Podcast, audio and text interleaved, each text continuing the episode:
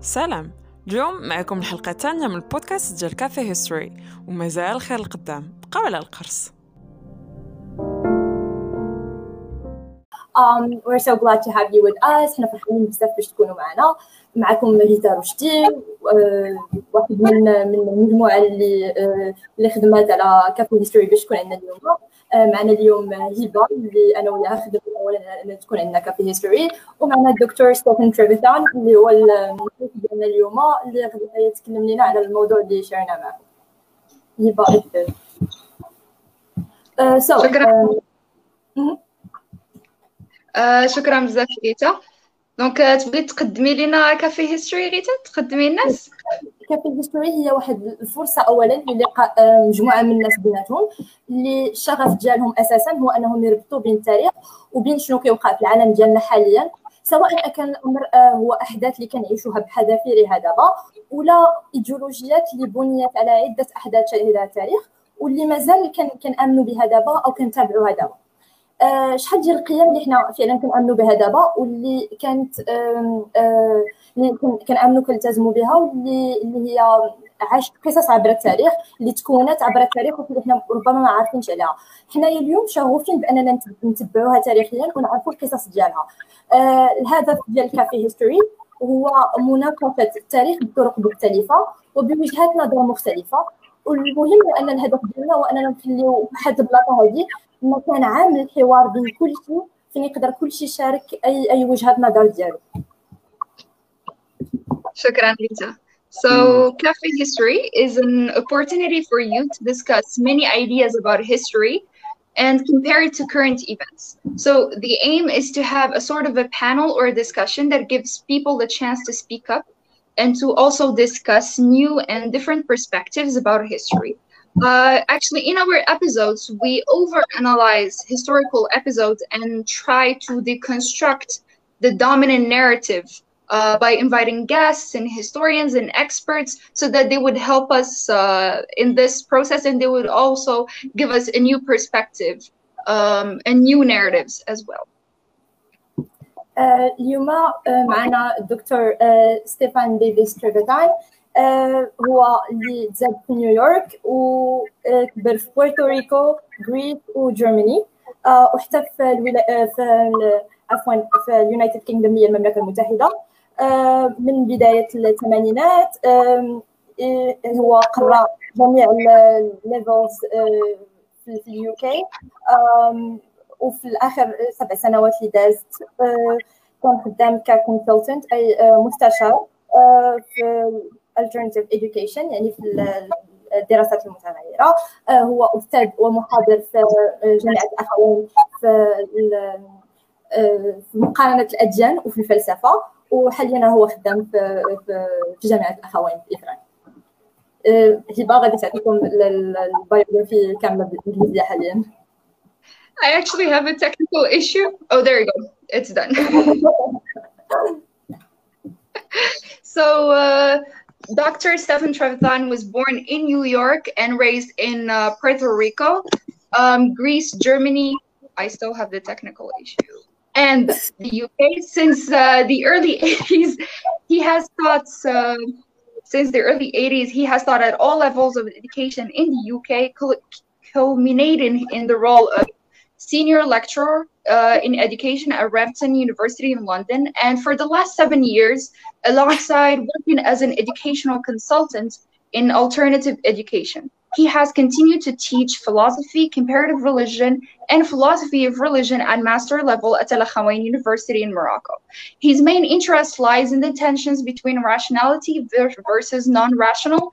Uh, he has a master's in philosophy of education and a PhD in philosophy theology from the University of Birmingham.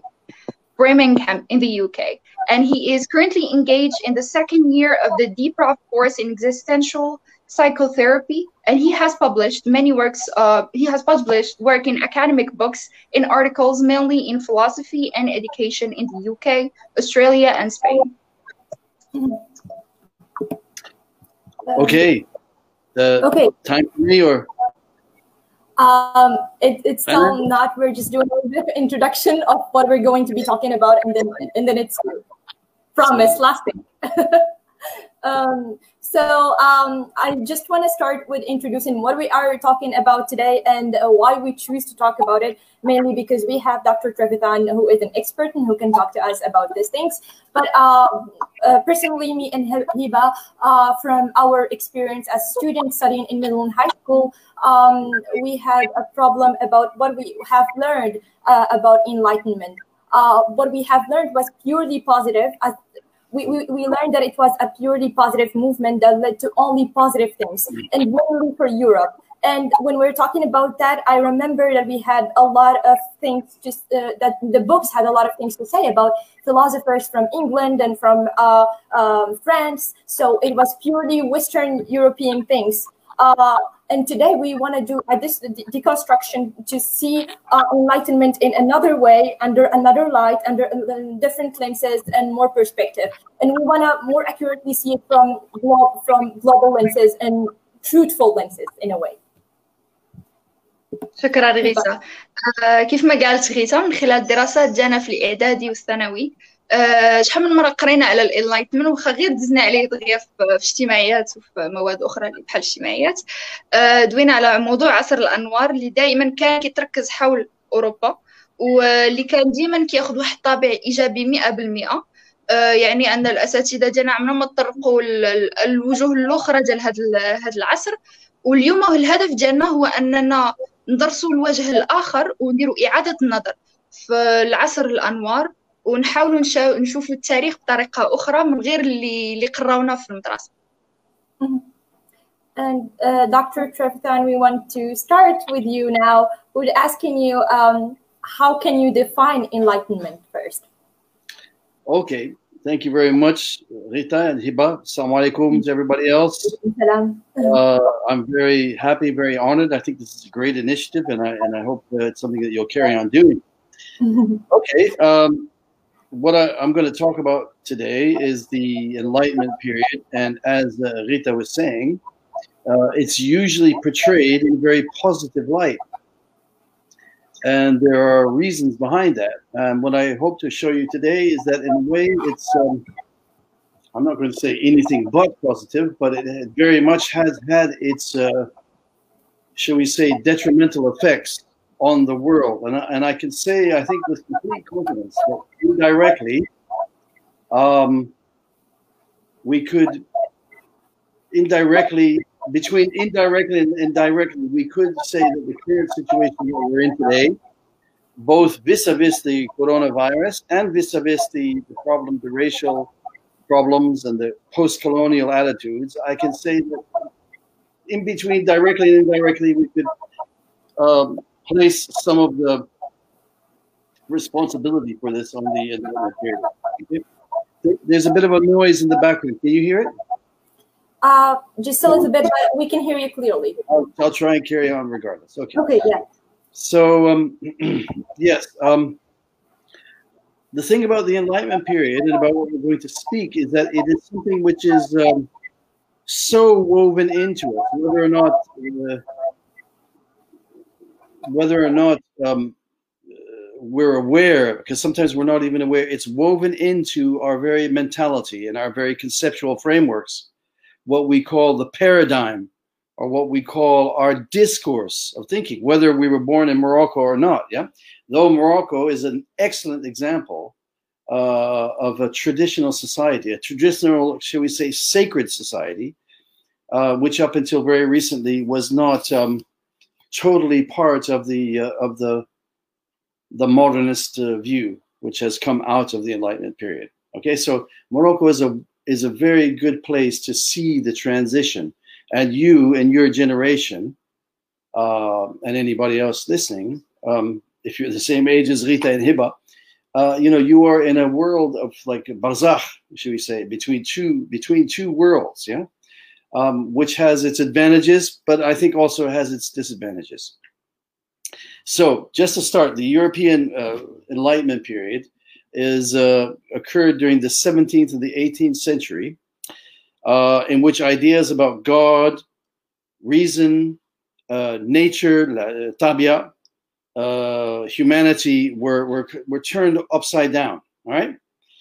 Um, prior to the Enlightenment period was a period called the Renaissance. Yeah, the Renaissance from the 15th to the 16th century, which took a, what we call a humanist inspiration from the concept of the Roman um, theory of humanitas, which means basically um, uh, also from from uh, Greek philosophy as well. For, like instance, Protag- Protagoras, who was a, a, Greek thinker, said that man, meaning human beings, so, is the measure of all things. Okay, so like, so humans became, in a sense, the center of the universe, whereas previously um, the world was seen through um, through the presence of the divine, to the presence of, of, of God. Okay. So this uh, idea that man in the Renaissance period, this idea that man was responsible, was the center of the universe, was where things would happen. We can see this in art, architecture, politics, science, and literature. Um, uh, for instance, um, the way the paintings of someone like Leonardo da Vinci, you know, where they were they were intent on getting the picture to look as realistic as as could be. So, if you see what I mean, human centered. Okay, so to be not iconic, not symbolic, but actually to be as human as possible. Uh, and also, it is a period when they the, statues uh, were made, uh, as in the Roman times, to be as physically realistic as possible. Okay, so it was human centered. Yeah, uh, it doesn't mean that the divine had been taken away, but it was more human centered. Uh, and the Renaissance period is seen as a time of pessimism about the past, about the way people thought in the past, etc., and also some nostalgia for the way the world was at the time of the Roman and the Greeks. Okay, now it's really important we talk about the Renaissance and the Enlightenment, not to think that you know one day everybody woke up, boom, and it was the Renaissance, yeah, or and then you know some 200 years later, boom, one day woke up, everybody woke up and everybody was enlightened. No, it was something which happened gradually over, over a period of time. Um, but anyway, the Enlightenment period, yes, it occurred and it did occur in Europe. We can say that it's a European phenomenon. But the important thing is, is that it is now, or should we say, the effects or the after effects of the Enlightenment are, are, are all over the world. Yep. I, I can think of very few places where where the Enlightenment uh, after effects are not in play. Um, the modernist mindset is as a result of, of the Enlightenment. So I can't think where, you know, there may be some small enclave somewhere, uh, thousands of miles away, but I, I, I, can't really think one offhand. So, um, however, it, it is interesting to note that there is one country in Europe, which did resist um, the Enlightenment, and that's interestingly enough our neighbor, which is Spain. Okay, Alexandre Dumas, uh, you know the the French writer, said that Africa begins at the Pyrenees. Okay, so they saw Spain as being not enlightened. Okay, and in a sense, it, it resisted this up until uh, some people say up until the death of Franco in, in the 1970s. So um, uh, let, us get into the Enlightenment a bit. I know I know this is historical, but we're going to have to grapple a little bit with the philo- philosophical co- concept. So I'm going to try and uh, make it, you know, as uh, comprehensible as possible. Okay, without without dumbing down. Okay, so um, to essentialize the um, the Enlightenment period, I think the best thing we can do is to take two people who epitomize the kind of the Enlightenment period. one of the one of these is someone I'm sure that almost everybody on this on this broadcast will have heard, who is René Descartes. Descartes, who said, uh, you know, the cogito res, uh, je suis, uh, je pense alors je suis. Okay, I, I think therefore I am. Okay, so the philosophically the problem with this is that the um, if we call it the meaning maker, the meaning maker. We, uh, for instance, all of a sudden, the from the Descartesian point, from the Cartesian point of view, the human being, the individual, becomes the meaning maker. Okay, so meaning is not something which is which is evident of itself, or which is revealed, or which is accepted by the world around, but all of a sudden, which is becomes comes only from the self. Okay. Uh, it's also the Cartesian effect is one where the mind and the body have been split. Okay, the mind is one thing and the body is another, and for some reason, the mind is considered to be superior. Okay, because the mind, according to Cartesian theory, the mind can be objective. Yeah. Um, so uh, the spirit is so well, basically two things. One, the mind and the body are separate, and also the mind and the spiritual. Okay, if one believes that human beings also have a spiritual aspect, ruhaniya, I'm not talking necessarily uh, religiously, just that there's a spiritual aspect to human beings. Um, so the mind is separate from the bo- from the body. The mind is separate from the body and the spirit. Okay, according to the Cartesian, right? Whereas traditional societies, which we can see here in Morocco, there was no difference between the mind and the body. Yeah. Uh, when a person looked out, went into the countryside and looked out at the world, looked out through in a valley where there was a river, uh, they were, in a sense, they were at one with their surroundings. Yeah. They were at one with their surroundings, and they did not see their surroundings as a means by which they would make money or economics. Okay.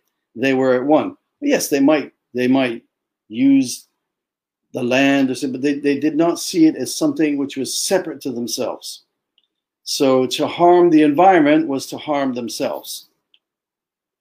Uh, so as I said, the Cartesian ontology separates the knowing mind from the unknowing body. Okay, the body is is not uh, is not a sentient being. It doesn't feel things. It just functions. It's just functional in the Cartesian mind but the mind is knowing. Okay, so it's it's superior for that reason. Uh, so in some form or other, it lays stress on the human as an observer. Okay, as a kind of a passive observer that looks around and sees what's there. It's separate. It observes, um, and somehow inferior to the knowledge, as I said, which is in the mind, which comes from the observation. So uh, let's see. So this Cartesian uh, idea, according to almost all philosophers, there are a few that disagree, but according to almost all philosophers, has led to uh, many forms of conflict, uh, such as rampant individualism. You can see where that's coming from, uh, materialism, uh, and many forms of conflict uh, based on notions of right and wrong. Okay, we're Cartesian um, thinking is uh, what we call a dualism. It has uh, everything is right or wrong. Everything is black or white. Everything is yeah. It's, it's, it's, based on dualism. Okay. The other person that I would like to um, to put forward to you is someone called Gottfried Wilhelm Leibniz. Was a German, born 1646, 1716. Puts him right in the middle of the uh, the Enlightenment period, and he was one of the main figures of the Enlightenment. Okay, he was what we call a polymath, uh, a, a, a, person of many different um, specialisms, many different types of knowledge. Okay, he's very um, famous in the mantak, uh, logic, uh, analysis, and also he was a mathematician, and he's the one you may you may hate him now, but he invented calculus. Okay, so those of you who don't like calculus, he invented calculus and also the binary system. Okay, so we can see very much the Cartesian mind at work here. But he wrote a book which is which is called The Principle of Reason. Okay, so what we see here now is we're moving on to seeing reason and rationality mm, as being the primary driving forces in life. Okay, and he puts forward in the Principle of Reason something which is called the Principio Rationis, which means basi- basically the, it's a formula which is nothing uh, uh, nihil est sin ratione. Nothing is without reason. In, in other words, everything has to have a reason. Okay. In other words, there is no mystery. There is no paradox. because everything must have a reason. If we don't know why, it's because we just haven't found out yet.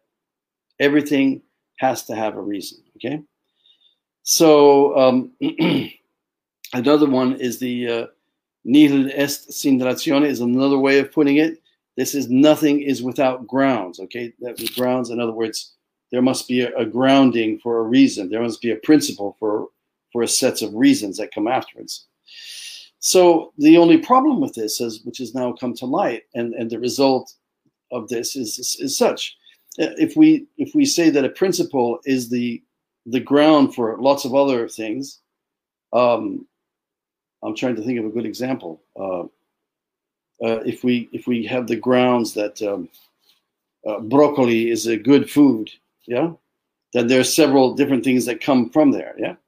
So, but um, if everything has a reason, then when we get to the ground that broccoli is good, then uh, what's underneath there? What's what is the principle underneath the principle? Yeah. And then we get into something which is called an infinite regress. Okay, so that we keep on looking every time for another reason, for another reason behind, for another reason, and we go on and on and on. And what happens is, is that we realize that life is groundless. There is no grounding. Yeah, there's no, there's no reason.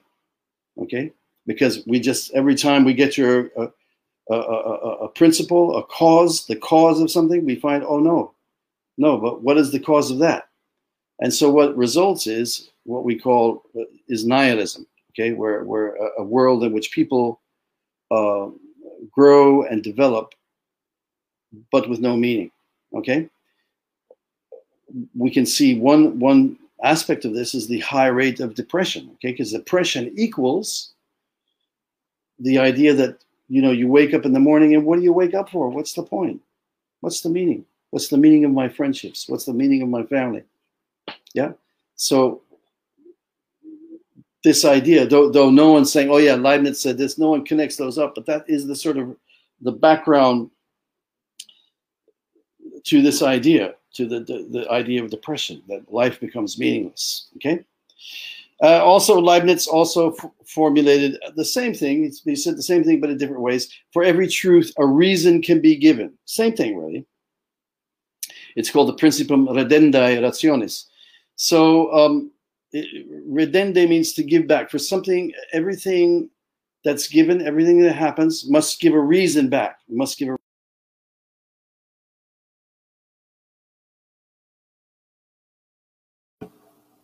I think Dr. Trevisan had a problem with connection now. Are you um, back? Okay, it's back. Okay. Okay, it's fine. I, I, I could hear you. You couldn't hear me. Okay. So the point is, um, the philosopher called Heidegger says, okay, who, who do we think we are? Who do human beings think we are that we can demand or we can ask or we, yeah, demand a reason for every single thing?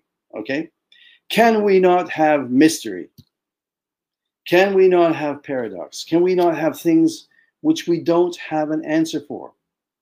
In fact, there are many things that we don't have answers for and things that we may never know. And we, we should be happy with that. Okay. Um, one of them, of course, is the, the first thing that we could talk about. The, the big one, what you call the big G, is the question of God. Okay. The question of God.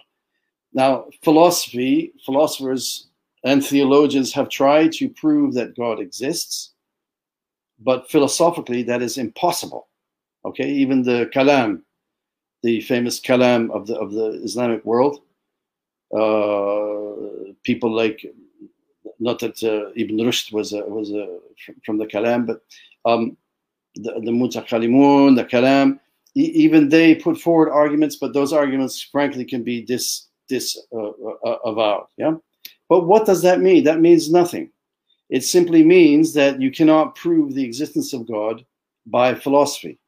Okay? You, you can't prove the existence by philosophy. That's all it means. So um, let me see. So so now what has occurred in our present times? How much more time have I got? 10 more minutes, is it, or so? Less? How much more time?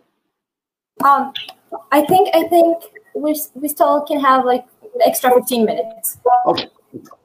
All right. Am I making sense to everybody? Is it clear? Am I? I hope it's not too uh, complicated. Really good. It makes I, I think it makes total sense for us, but uh, from judging from the comments, I think um, everybody's fine. Nobody is asking questions, so um, Okay. you can Okay, right. Okay, so what is the result of all this? The result of this is that the way in which we think, which is so close to us that we can't see it, it's almost as if it's you know right under our nose, we can't see it. The way that we think, modernists, I'm wondering if your, should we say, your great grandparents thought this way, and I doubt it very much, but the way in which we think is employed for the for the for the uh, for demanding reason and also the way in which we think has been reduced solely to calculative thought, what's called calculative thought. That means where we measure, measure and compare, uh, yeah, et cetera, et cetera. So uh, the means of human thinking uh, has been reduced more and more to a kind of a single track type of thinking, okay, a mono track type of thinking, which we which is called calculative thinking, okay, which usually involves maths, science, uh, comparison, measuring, weighing, et cetera, et cetera. Okay, so um, what happens here? So the common denominator, uh, we almost return to the way the original Enlightenment thinkers saw it, which was the common denominator between now and then, was the confidence that each person was a rational individual who could arrive at autonomy, independence, intellectually, socially, religiously, because I mean they, they they didn't they weren't atheists, uh, and also emotionally. Mathematics was considered the chief tools of reason.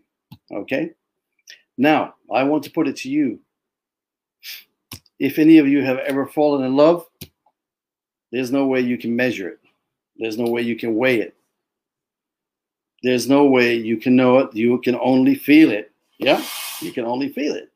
And there are many aspects of human life wherein reason and rationality do not work. They're not meant for that. They are simply, reason is simply an intellectual tool which can be used well. It's an intellectual tool which has limited uses. Okay? Um, what's happened is that our the basic underlying question of our societies is this Is this true? Okay, so it's like a proposition. Is this true? And how can it be proven? Yeah, and if you look, if you think about it a little bit and consider it, and you look at the way that we approach almost everything in academia, elsewhere, the, the major underlying question is Is this true? And how can it be proven? Okay, which is the, shall we say, the uh, the essential question of the Enlightenment and the essential question of rational thinking, which in some cases is what useful to think like that, but not in every case. Okay, and and the the world that we have now uh, inhabiting is a world where this is the dominant form of questioning. Now there is an alternative. There is an alternative, and that alternative can be found.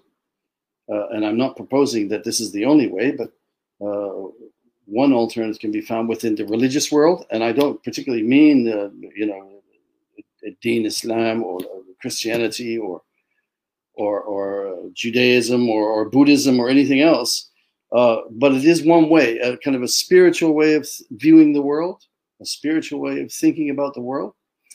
Uh, there is a poetic way of thinking as well. There are different forms of thinking um, that we used to have which are being diminished more and more. Okay, uh, there's several different ways of thinking which we're now seeing less and less, and we're seeing less and less through the use of different types of language. For instance, poetry has declined considerably in the last 200 years. Um, religious uh, thought has become itself, in many cases, religious thought itself has become rational. Yeah, uh, the I'm going to put forward an argument here that the the uh, the uh, the Wahhabiyya and the Salafiyya movements within Islam are rational expressions of the Muslim impulse. Yeah, Islam was never ever primarily a political or a scientific uh, force. It was a spiritual. The, the first manifestation of Islam was in the cave of Hira, within the Wahi of the Prophet uh, Muhammad. Okay, so it was a spiritual movement. It was not a, a political or scientific or social uh, experiment.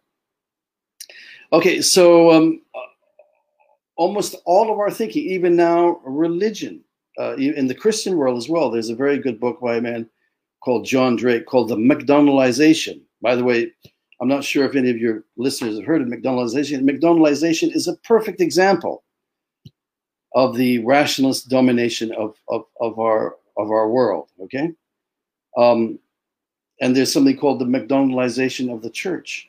Okay, so within Christianity, this is also true.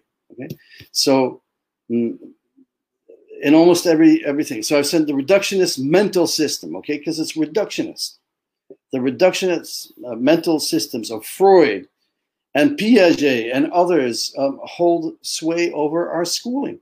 Okay, schooling is now completely based on is this true and how can it be proven? Yeah, of promoting purely rational ideas to uh, all subject matter. Um, uh, it's a codification of human endeavor and it makes individuals into units of consumerism um, technical reason, analytic rationalism, which saps the vital forces of life within the, the human collective uh, and transforms everything, including people themselves, into objects of calculation and control. Okay? Now, I'm just going to finish off with a poem by a, a medieval, it's very short, don't worry. It's very, very short.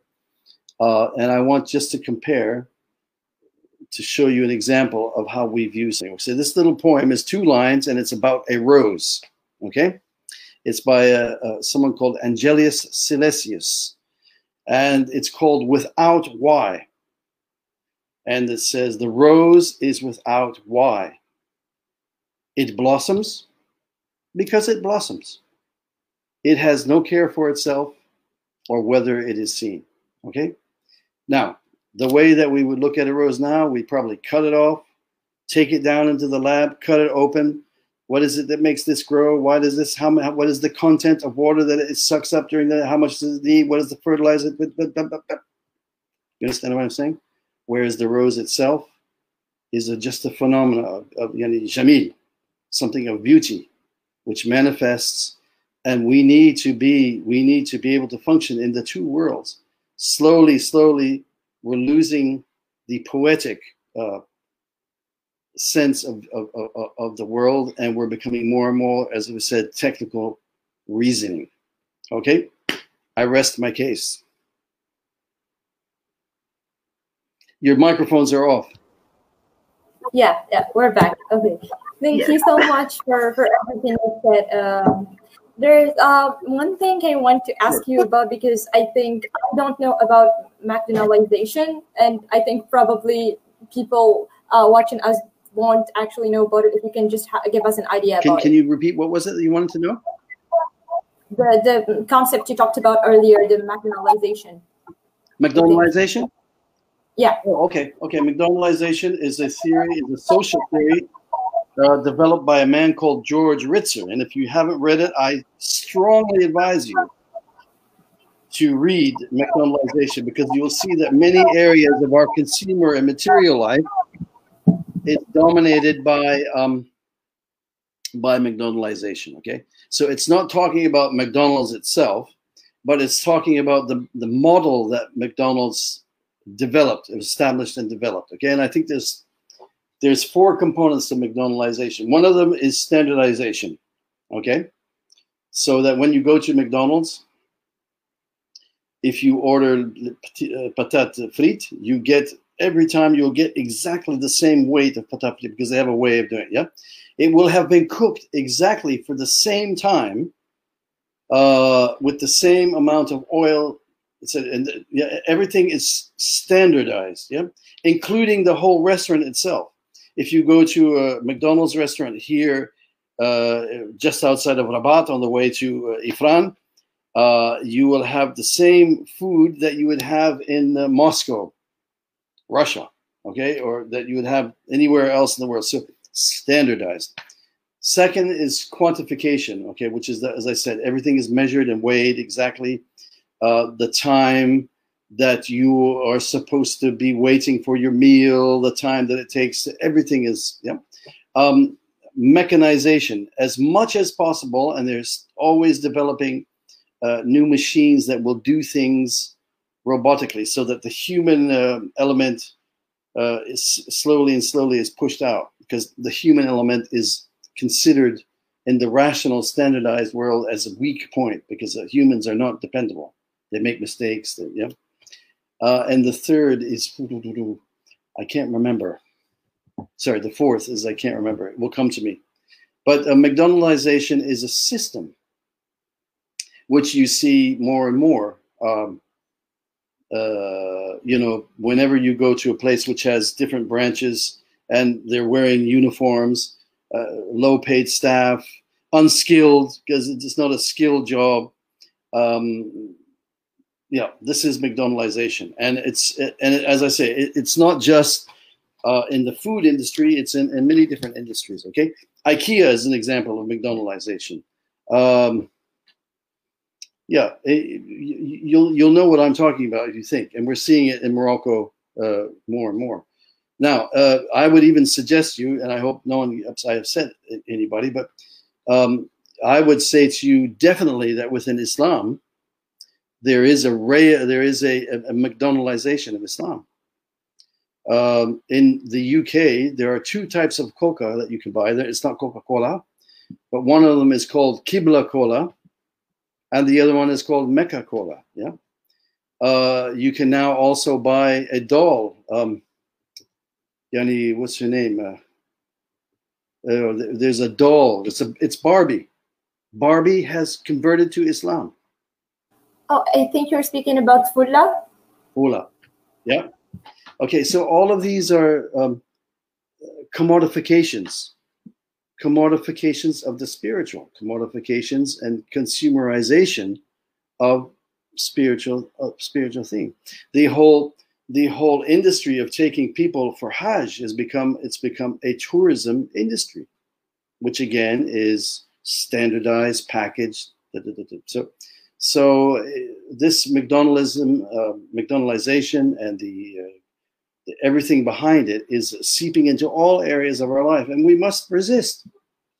We must resist, otherwise we're going to become these robots human beings will be reduced to robots. Yeah. Does that answer your question?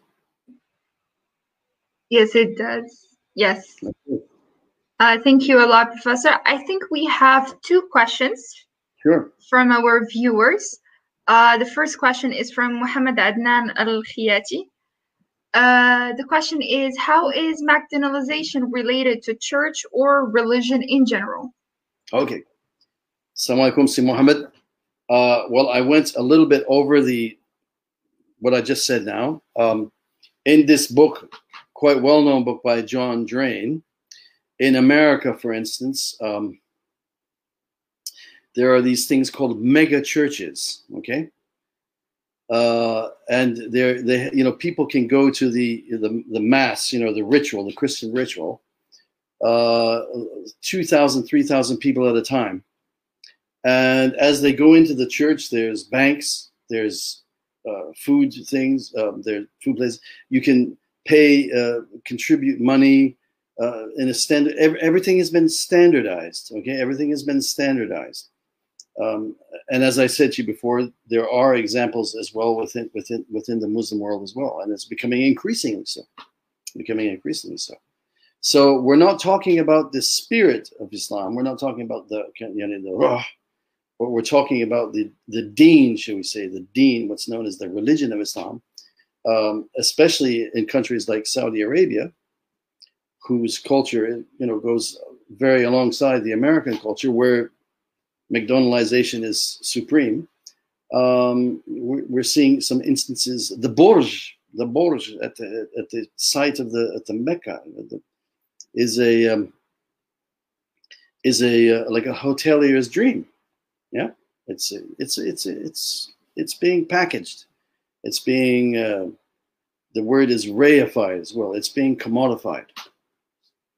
I could give you some lots of written examples and films, but we don't have time here. But if, if Si Mohammed would like to get in touch, maybe if you could give him my address, then I'm happy to to send things on. Yep.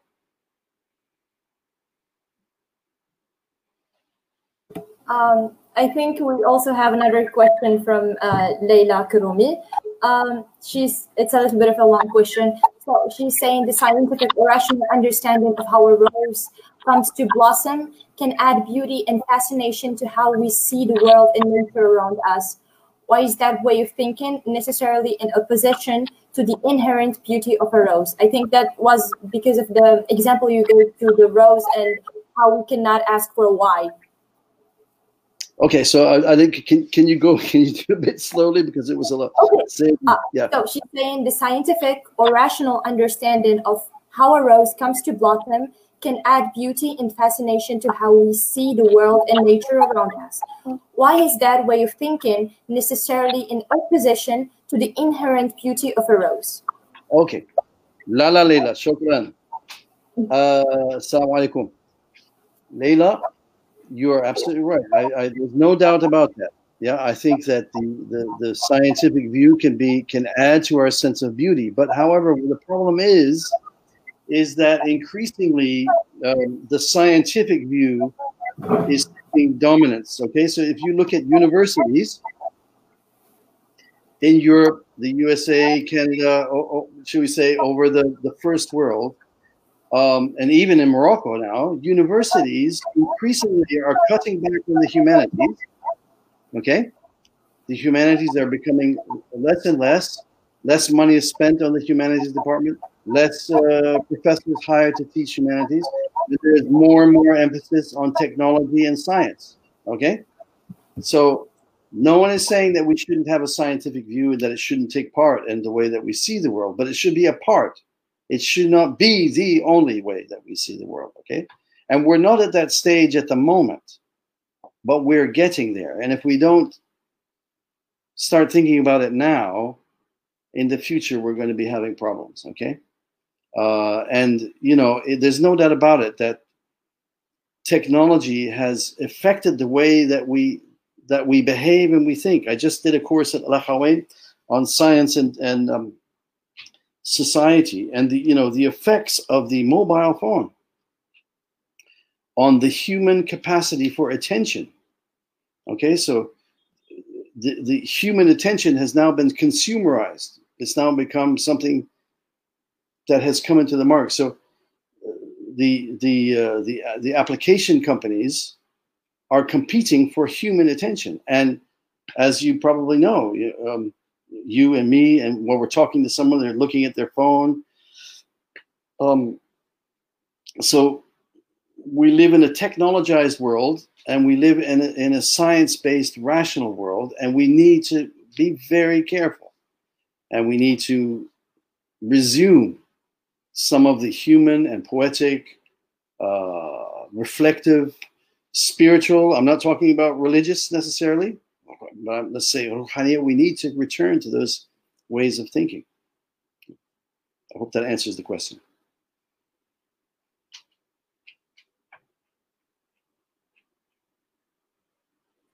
Um, thank you. We have another question by Miriam Lamiri.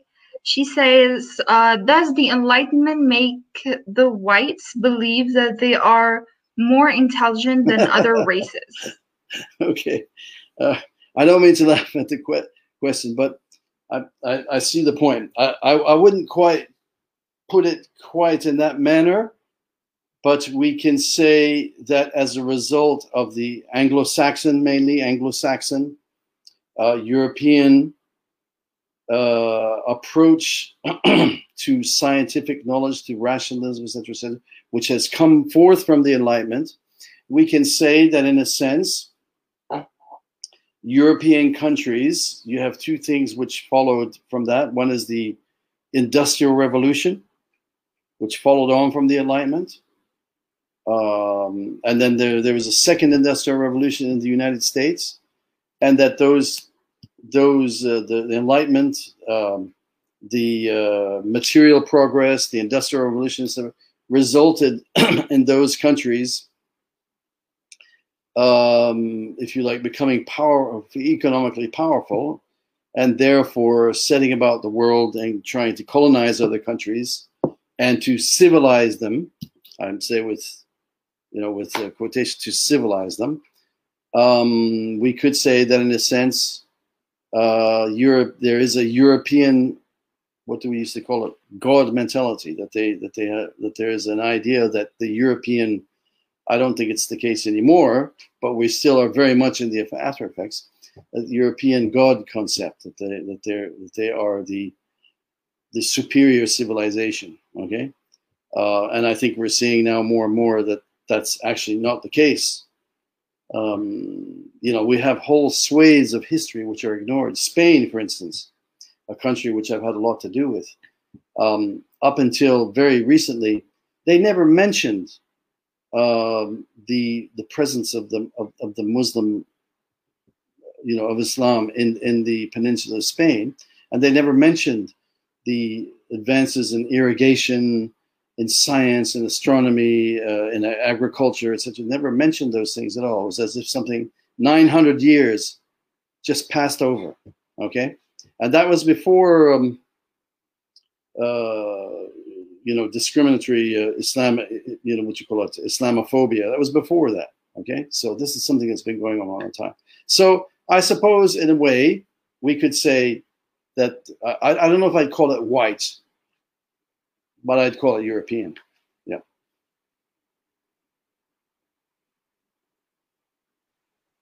Okay, thank you. I think that answers uh, the question asked by uh, Miriam. Mm -hmm. um, also, if there's any other questions from the viewers, please let us know.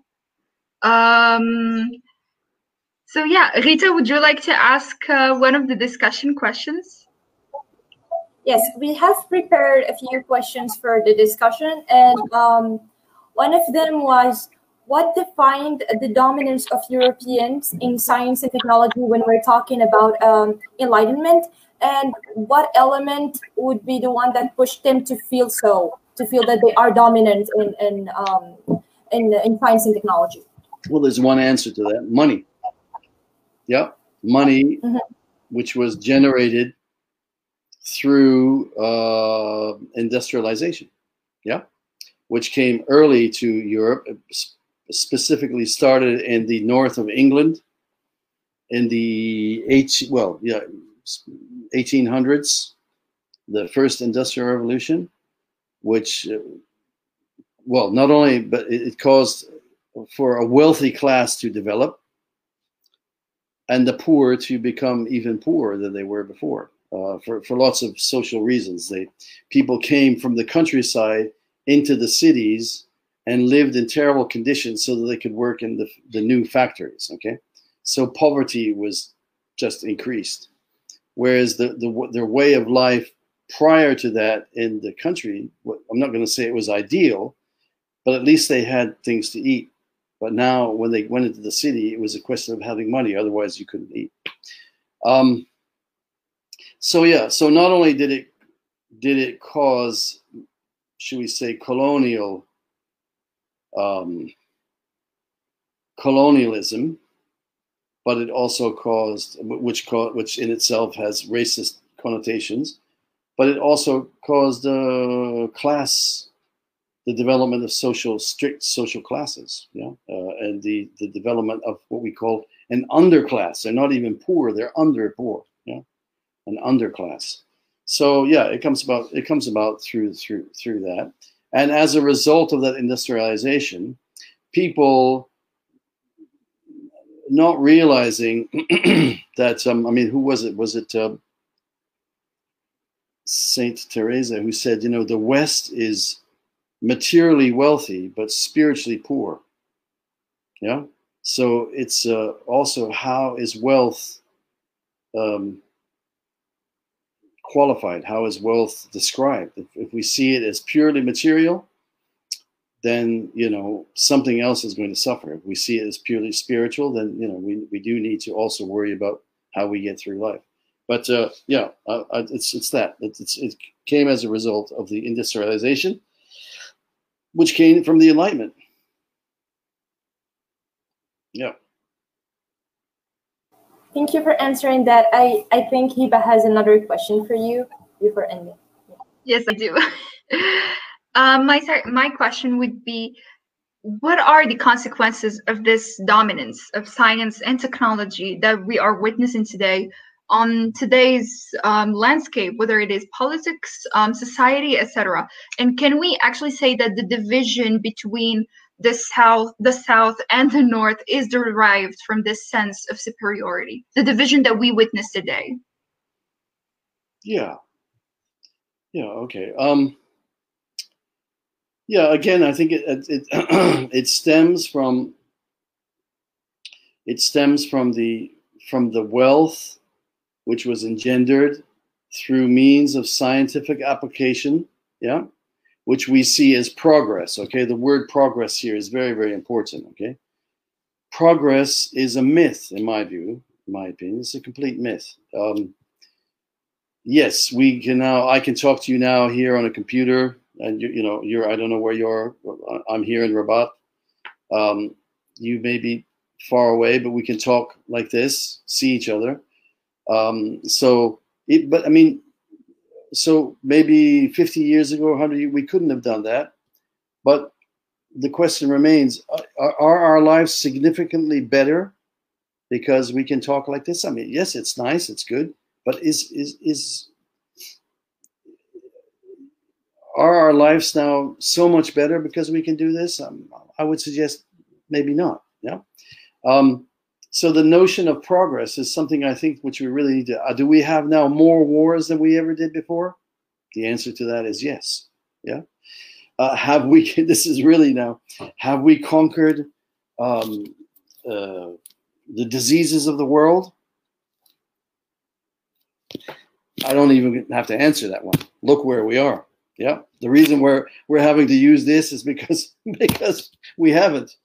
Um, so the, the notion of progress is is the danger here. So um, inequality comes from the pursuit of uh, of money and and and progress um, eats up the idea of progress plows into the countryside into nature it doesn't view nature anymore as a thing of beauty within itself it views nature as how can I make money from it? Okay. We don't look down and we see a, a river which is flowing very fast. We don't look down and say, oh, this is beautiful. No, we look down and say, yeah, this is going to, we could get those uh, wheels to kind of turn and we could have uh, sawmills to make wood and how we can, you know, how can we use these powers of nature? How can we use them? Okay. The wind is now being commodified. The sun is being commodified. I mean, they're good ways because they're sustainable, but you know, uh, nature is no longer the the setting in which we live. It's that which we attack. We attack it to squeeze out the money that we can get from it. Okay, so the progress means in 50 100 years is the world that we have now is not going to be the same world as our grandchildren or our great grandchildren are going to have Okay. So we're all in the immediate. It's all immediate. It's all what can we get now? Yeah. And you know, you know that the wealth, the wealth which is generated goes into the pockets of a few people, it doesn't go into the wider, yeah. Um, also, the fact that you know you're not living in a house made of mud, tob, in the you know I don't know in in in Wazin, but now you've got a nice little duplex apartment with a car and a garage, a wife and two two children, uh, and a mortgage. It's just another form of slavery. Yeah, mortgages are another form of slavery, and you know so we have now the the modern life, uh, especially in Morocco. The art of like conversation and relating to one another and discussion and so on is being is being lost by the ca- cable television. Okay, so we need to ask: Is this really progress? Is this really progress? And I, and I would suggest to you that you know it's not all progress at all. In fact, it's very damaging, and it does not have good. It does not have a good outcome for the future.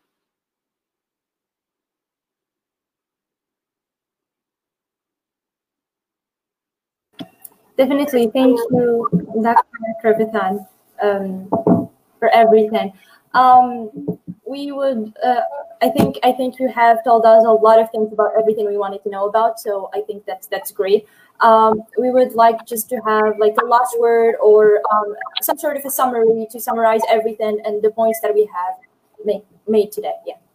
Okay. Thank you very much. All right. Well, I, I would just summarize what I've said. Is that is that the Enlightenment was a period which is, as as as Rita said at the beginning, which which was put forward as a positive thing.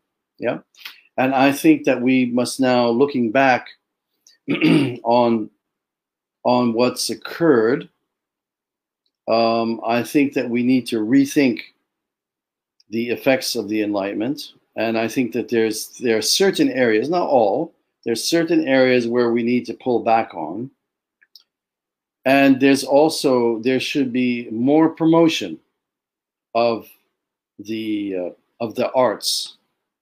Because the arts that is and i'm talking about poetry literature theater theater um, anything of an artistic bent which causes us to feel and think in a different way than just rational thinking these need to be promoted yeah uh, in Morocco, you know, Taqaf, you know, the, the, the culture of Morocco needs to be sustained. It shouldn't become like a museum piece or something which you push out at parties and then as soon as the party is over, you pull it away again. No, it needs to be part and parcel of everyday life. Um, we need to we need to look back in the past and see those things which which were which were good. Um, an, uh, an example would be in architecture, for example, in the countryside. You know, earth buildings can be very beautiful and they can be made to look very beautiful. If you look in New Mexico, they've, they've got beautiful buildings. And this is very cheap and it's also very good for the environment. And also, it's very, um, it's, it's warm in the winter and cool in the summer. So we need to relook things. We need to look at the world in a different way uh, away from the notions of progress and immediate um, and greed, immediate cash making projects. Um, and I think you know it's it's up to us. Um, the change is not going to come from anyone except us. Uh, first of all, starting in our own lives, and then also working in conjunction with people around us who are like-minded. Yeah, so that's what I would say. I'm not saying let's go back to living, you know, like our great great grandfathers, and you know, I'm not I'm not saying that at all, but I'm saying let's let's look back, let's look at the world around us, and let's look at the effects of what we think progress has given us, and see if we can find a mixture of the good and the bad. Definitely. It's a, it's a great idea. I actually just want to express that i, I actually share your ideas and uh, i hope more people do that so we could have a mixture of rationality and and actually art. Yeah. Hiba would you like to add anything? Um, actually, I don't have anything to add. It was a very interesting discussion, and we would like to thank you for accepting our invitation um, to join us today. Um, for the viewers, if you still have any questions to ask or comments to make, uh, please do. And yeah, I think that's yeah. it. Thank you so much for for um, being with us today. Uh, and for being the, the, the, state of the world, the coronavirus, and we still can have um, a very great discussion, even if we're really away from each other. That's so great. Right. And yeah. we it, will, it was delightful to have you with us. And now we're just going to take the time to go over your summary in Arabic and try to translate everything to people. It, okay. Be, if you want to continue watching. It's fine. I can stay online in case once you explain it in Arabic, there may be other questions if you like. Okay, I'm yeah. here. Okay, that's great. Yeah. So Sure. I'm gonna go. I'm just gonna go over uh, the, the the points you have made in your summaries and just try to translate them, me and Hiba, and we can both have a little bit of a discussion. And in the meantime, for all our viewers, if you have any question, please let us know.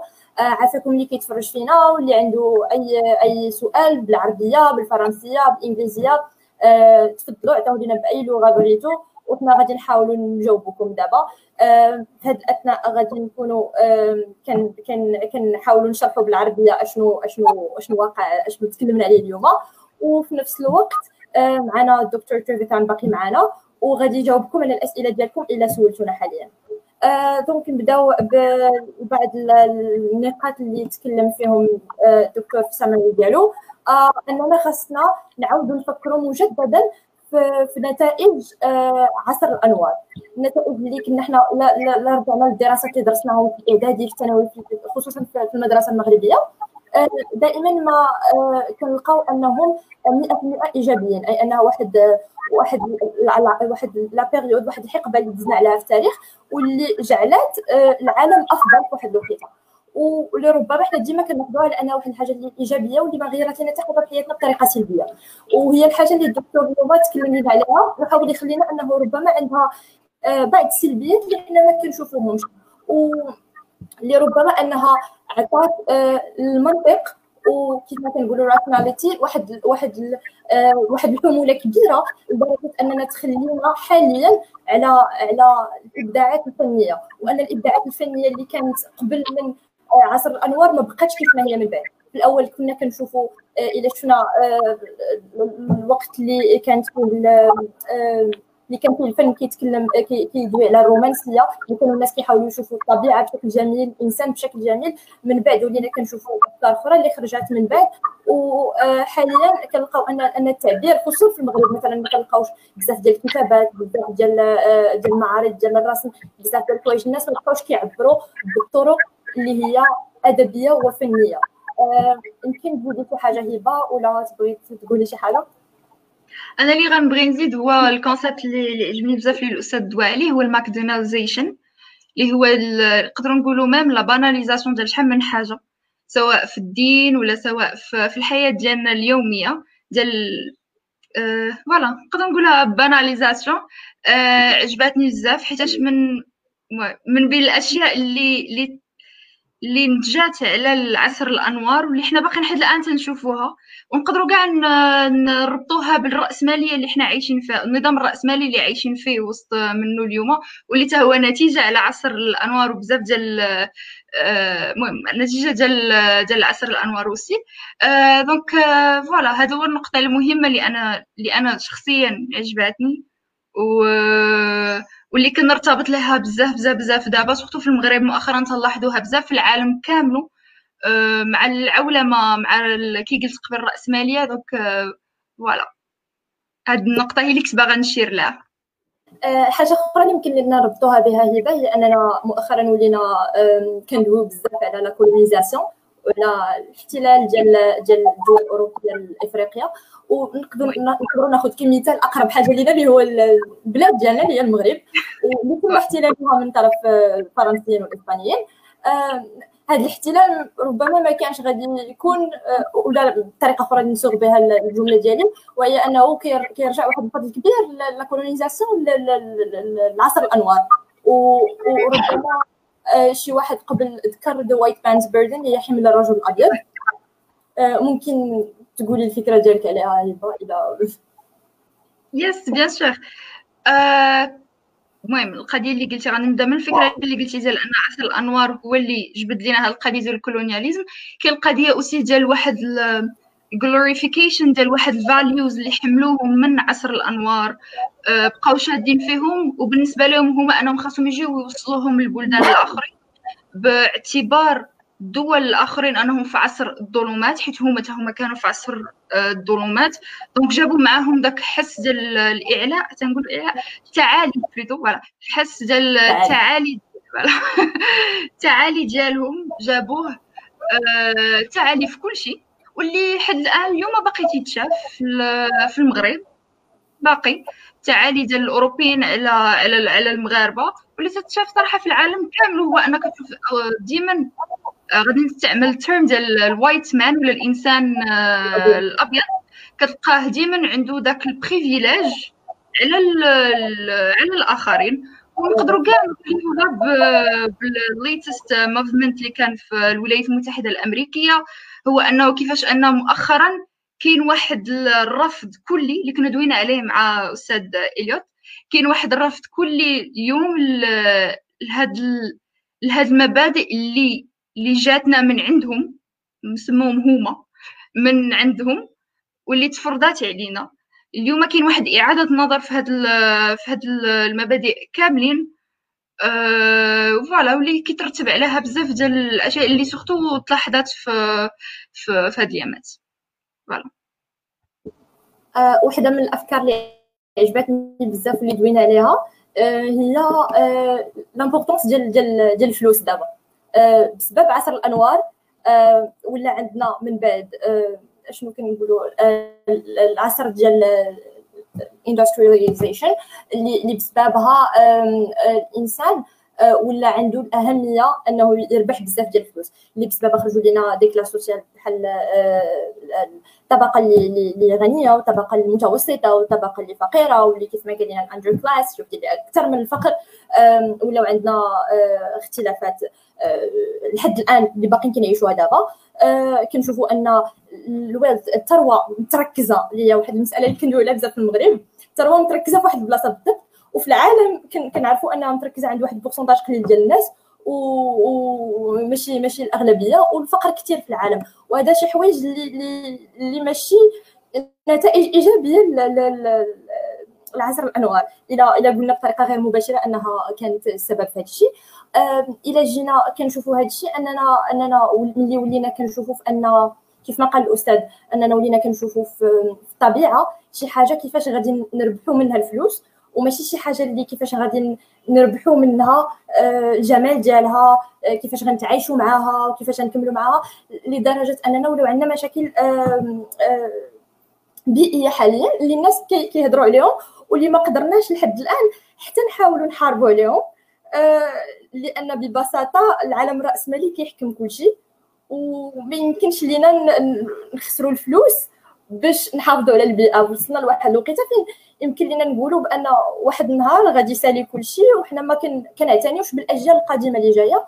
وهذا هذا سبب أننا وصلنا ليه من من بزاف ديال السنوات واللي ربما عمرنا ما دوينا عليه في المدرسة ولا عرفنا انه أنه سبب من هذا الشيء ديال عصر الأنوار. واللي نقدروا نربطوها حتى اليوم الوباء اللي حنا تنعيشوا فيه. آه سواء آه كيف ما كان الأصل ديالو ولكن راه كيبقى أنه آه بسبب التحولات البيئية اللي حنا تنعيشوها.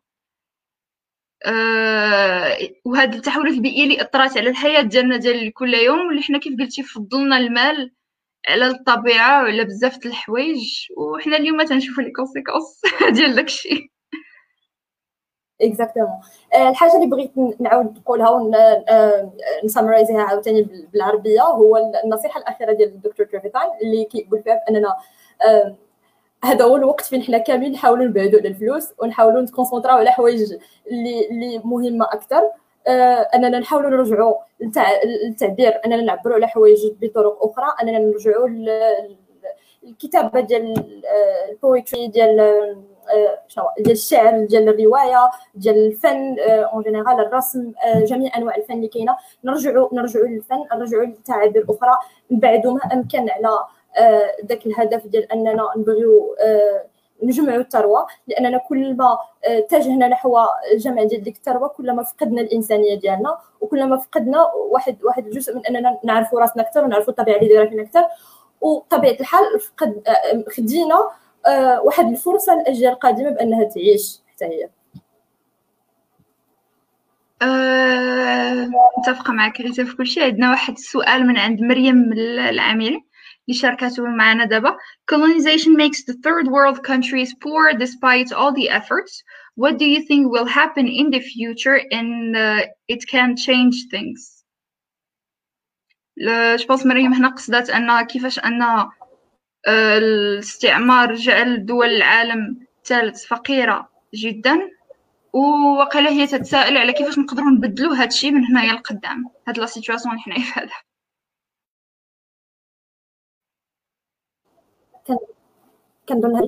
Uh, Dr. Tran, if you can answer another question coming from Miriam Lanidi. She's saying that colonization makes the third world countries poor despite all the efforts. What do you think Yes, will I happen? Yeah, yeah. Yeah. Okay. Um, well, uh, yeah, I switch between two things depending on how I'm feeling on that day. Um, one is, um, particularly the third world countries, they they they need to, to develop their own sources. The, post-colonial, for instance, Algeria and perhaps Morocco to some extent, maybe lesser, but you know, Algeria is still a colony of France it's a colony of France, not in the way that it was before, but it's a kind of economic colony. Um, you know that the the the it is the French market which the most of the Algerian goods go go, go to, and I think it's the I'm not sure if it's the same for Morocco, not quite the same, but those should we call it post-colonial colonialism that now should should be ended, you know, and and and the uh, third world countries need to look for for for other uh, other economic partners. The second thing is is I and I you know this is totally radical and uh, and and you know most people are going to disagree, but you know they they they need to kind of temporarily at least to not follow the route which the first world the developed world has gone. They need to develop their economies in, ter- in terms of agriculture. Uh, and then and their first primary aim should be to feed their own people, not not to be sending cash crops abroad. So I would say huge agricultural reform, and I would say also falling back on traditional methods of building and providing uh, housing and so on, and, and not looking and not looking to sophisticated technology, but uh, rather what's called soft or intermediate technology so that they don't have huge um, costs involved. Um, and they need to be, people in power need to, pe- well, people in power need to be removed and other people need to be take their places. Yeah, that, that, I mean, that, that's easily said than done. But I mean, uh, you know, a new, um, a new form of ethics, a new accountable form of ethics needs to be take place. That that's very easily said and very seldom achieved over thousands of years, but at least at least striving for that is is worth it. At least attempting to do that is worth it. Yeah, I mean, even if you die in the attempt, your your life has been something worthy. Yeah. But uh, yeah, I mean, the, the the the the poverty is caused completely by the world economics. It's not. It's nothing else. But yeah. Uh, thank you a lot. Yeah. Um, Hiba, I think uh, the next comment is actually for what we have been talking about. So I think we're, we're going to be answering it. So Mohammed BK, uh, BKF is saying that I think social crises were existing even before the age uh, of lights. I think he's talking about, if not based on money, there were separation, even religion, and also money. And I think when we're talking about this, we're to go back to feudalism. Um, when we, we had some sort of uh, uh, social classes, but they were they were vastly different uh, compared to to the social classes we have now um, in our life. And I think if we want to compare uh, the social classes we have now, would be um, it would be easier to compare them with the classes we had after industrialization than to compare them with uh, the, the the social classes that we had during feudalism. Can I can I just see Mohammed saying that feudalism might be a, a form of uh, society that we should reconsider? Is that is that what he's saying? Uh, no, he's actually just saying that um, probably how we said that the social classes we, we have right now are actually uh, some sort of result of the Enlightenment. And he's saying that the social classes existed before Enlightenment. So it's probably uh, that's what I'm getting from his comment that it's probably not uh, a result of enlightenment. And I'm just saying that uh, those social classes we had before enlightenment are uh, purely based on uh, the aristocrats, where we're going to be talking about aristocracy, and, and that's not something we actually have a lot today, or it's not something we cannot even relate to that a lot. And uh, but we can relate a lot to to what happened after industrialization. Yeah feudalism no doubt was a social structure. I agree with him on that. Um, uh, you know i mean I, this is totally right but I, am I'm, I'm not you know are we better off now or is the situation better now than it was in the feudal times I, I'm, I'm not sure if it was yeah i'm not saying that either are good but i'm, I'm thinking that maybe land reform so you don't have feudalism and very strong agricultural reforms so that things are grown for the country, not grown for the outside. If there is surplus, okay. Uh, but yeah, social class has always existed, but it's particularly particularly poignant. I mean, a lot of the race issues are very closely tied with class. Okay, because remember that, for instance, in the United States, you know, we have the Black Black Lives Matter now. All of that stems from the um, from the uh, the cotton mills, the slavery of, of Africans in the United States to feed the industrial machine uh, of the second industrial revolution. And the problem is, is that neither of the parties, the slave owners and the slaves, uh, are, are, are being able to break out. The slaves, should we say, are, are not being allowed to break out, and the slave owners are still in that mentality. So, the the history, you know, as you probably you know, because this is a history site, you know, history has so many implications and consequences. It's not something in the past. It's here now. It's here now. So. Um, the United States is a very particular case. Um, and I think that we're seeing now the dissolution, the dissolution. I think we're seeing the the decomposition of the uh, of the social experiment of the of the United States. It, it's not it's not going to regain. If another president comes, who shall we say? It's not going to be difficult to be better than Trump, but uh, it's it's it's lost. It's a it's a it's a it's a civilization on the downturn. Yeah. Um, definitely. Uh, I think Muhammad um, wrote back to us and he's saying that his question is why sometimes people look for an excuse. I'm thinking for the revolution. Uh, the revolution was a good thing. The way countries take it is the problem. African countries didn't follow the train, and now we are collecting the fruit of what we did.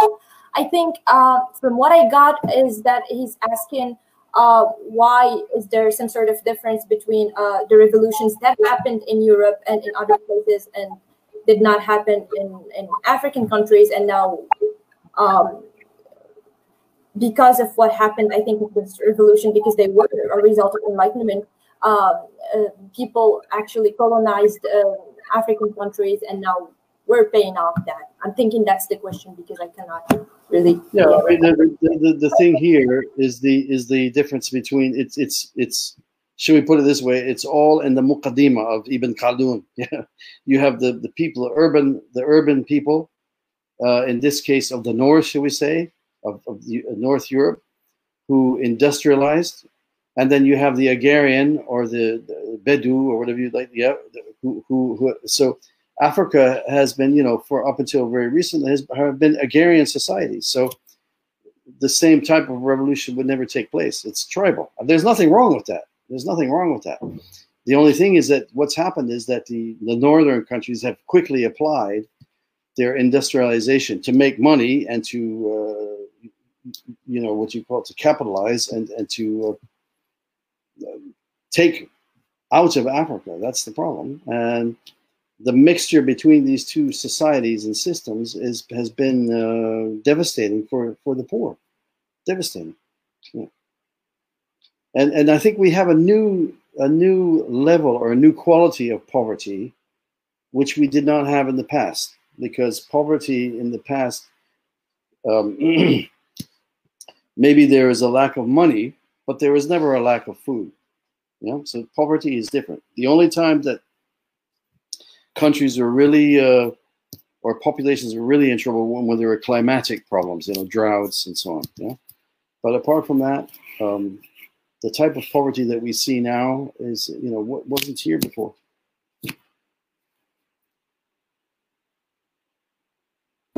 Thank you for your answer. I think uh, Hiba, would you read for us the, the next question from Ayub Lamin? Yes. Um, so Ayub said, why did the Enlightenment slash the Industrial Revolution happen in Europe and not elsewhere? China, for example. I think it happened, but in other forms. Yeah.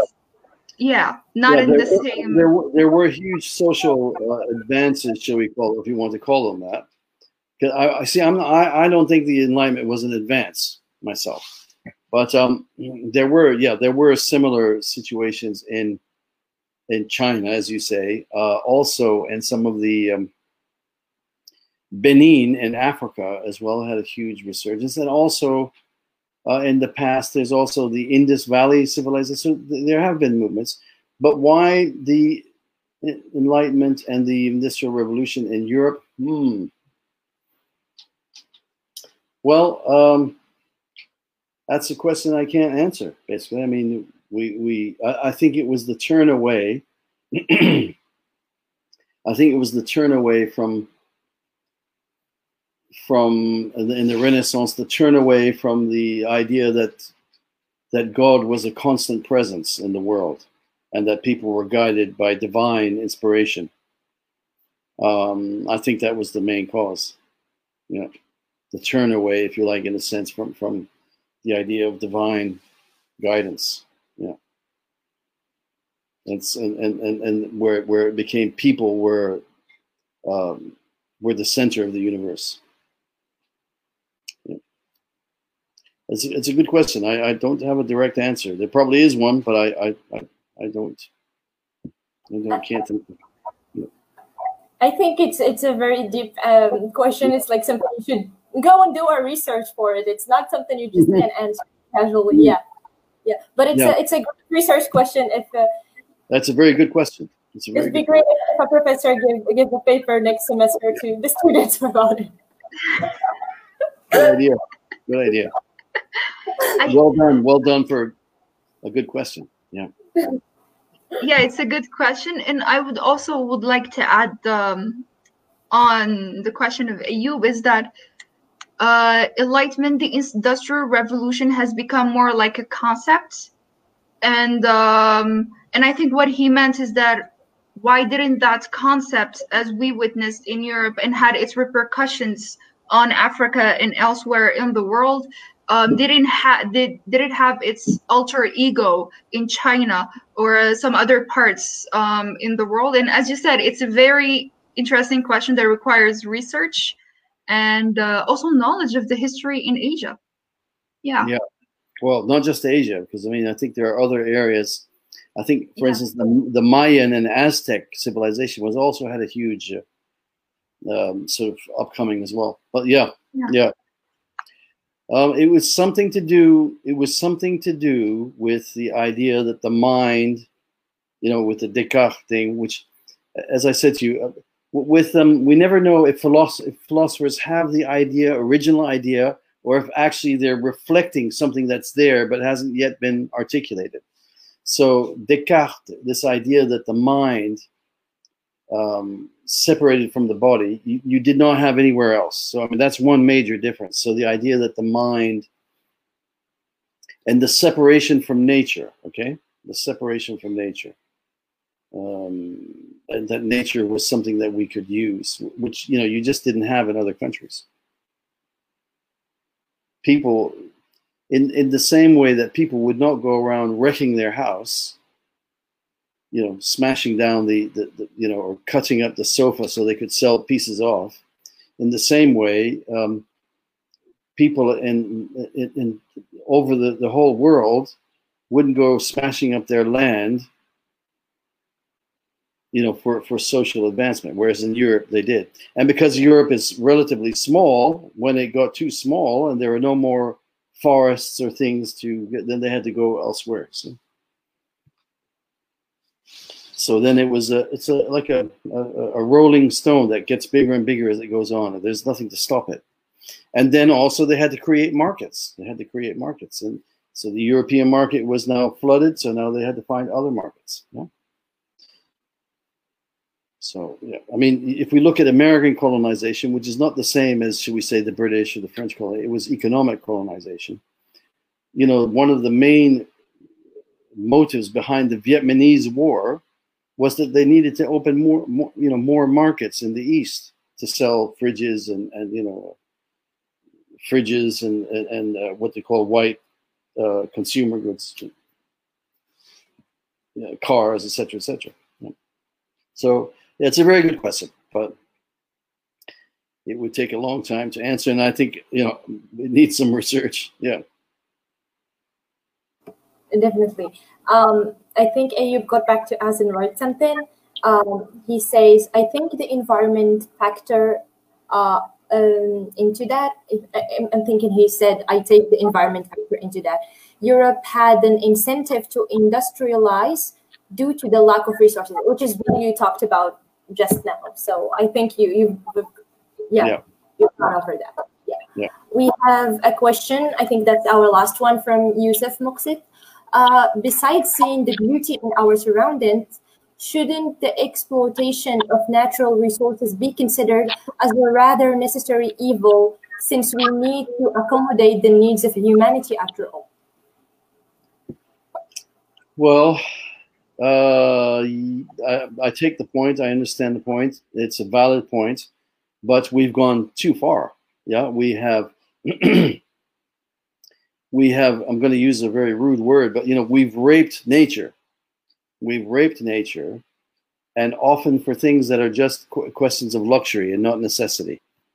So um, we need to be now looking at replacing, and also because if we are, let's use this technological mindset to see ways that we can do things without having to destroy you know where we're living the, the world in which we're living.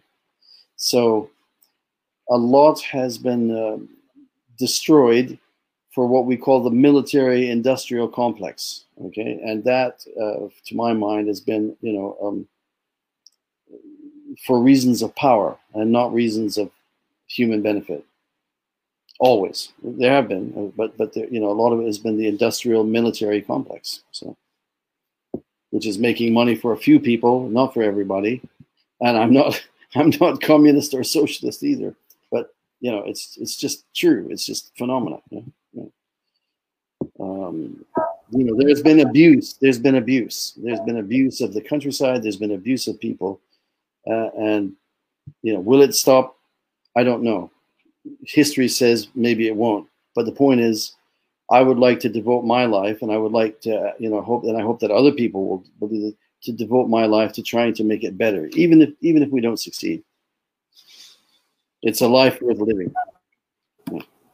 I think it, it has become more of an ethical point of view about about these things. It, it depends on people's ethics when we're talking about these things. Yeah. yeah. yeah. yeah. Um, I guess um, we we got to the end of our first episode. Um, I'm so happy and proud um, for everything we have done today. We're so delighted for having you here, and thank you so much, Dr. Trevitan, for. Uh, it's been a real pleasure yeah, one hour and a half with us today to answer all our questions. Thank you so it's, much. It's, it's, it's, it's a pleasure to, you know, to be able to talk about these things because, you know, they need, it needs to be talked about. It needs to be, you know, mm-hmm. it's, it's a pleasure. And I'm, I'm very happy to, you know, to been able to contribute. Thank you so much. Thank okay. you for the opportunity. Yeah. Thank you so much, Dr. Trevitan. Thank you, Hiba, for being with us. And thank you, everybody, for being today with us. Thank you. Thank you. We'll, we'll see you next week again at the same time at 7 on Sunday for another episode again. Okay, Bye-bye. good, good. Bye. I've just recognized you both. I remember you. Rita, I think I saw you in a uh, honors meeting, was it? Were you on my no. table? No. No, no, no. It's not People, me. I know I've seen you. Is it an Akhawayn or not? Yeah, we're both. We're both yeah, from Akhawayn. Yeah, yeah. yeah well, that's why I know. Yeah, yeah. but I, I, thought Rita I saw in an honors uh, uh, a, a, one of those meetings where we talked about the honors form. Anyway, see you soon. Take care. See you. Thank you very much. Bye bye. Thank you, and thank you for every, everything. You Yeah. put me on your email. You? Sure. Yeah, sure. Yeah. Yes. Thank you so much. Thank you. شكرا لكل اللي تابعنا اليوم الحلقه القادمه ان شاء الله إن شاء الله. سلامة. شكرا. سلامه سلامة. الخير مازال قدام. هذا علاش تسناو البودكاست ديالنا؟ كل نهار الحد مع سبعة ديال العشية وما تنساوش تاريخ فيه وفيه.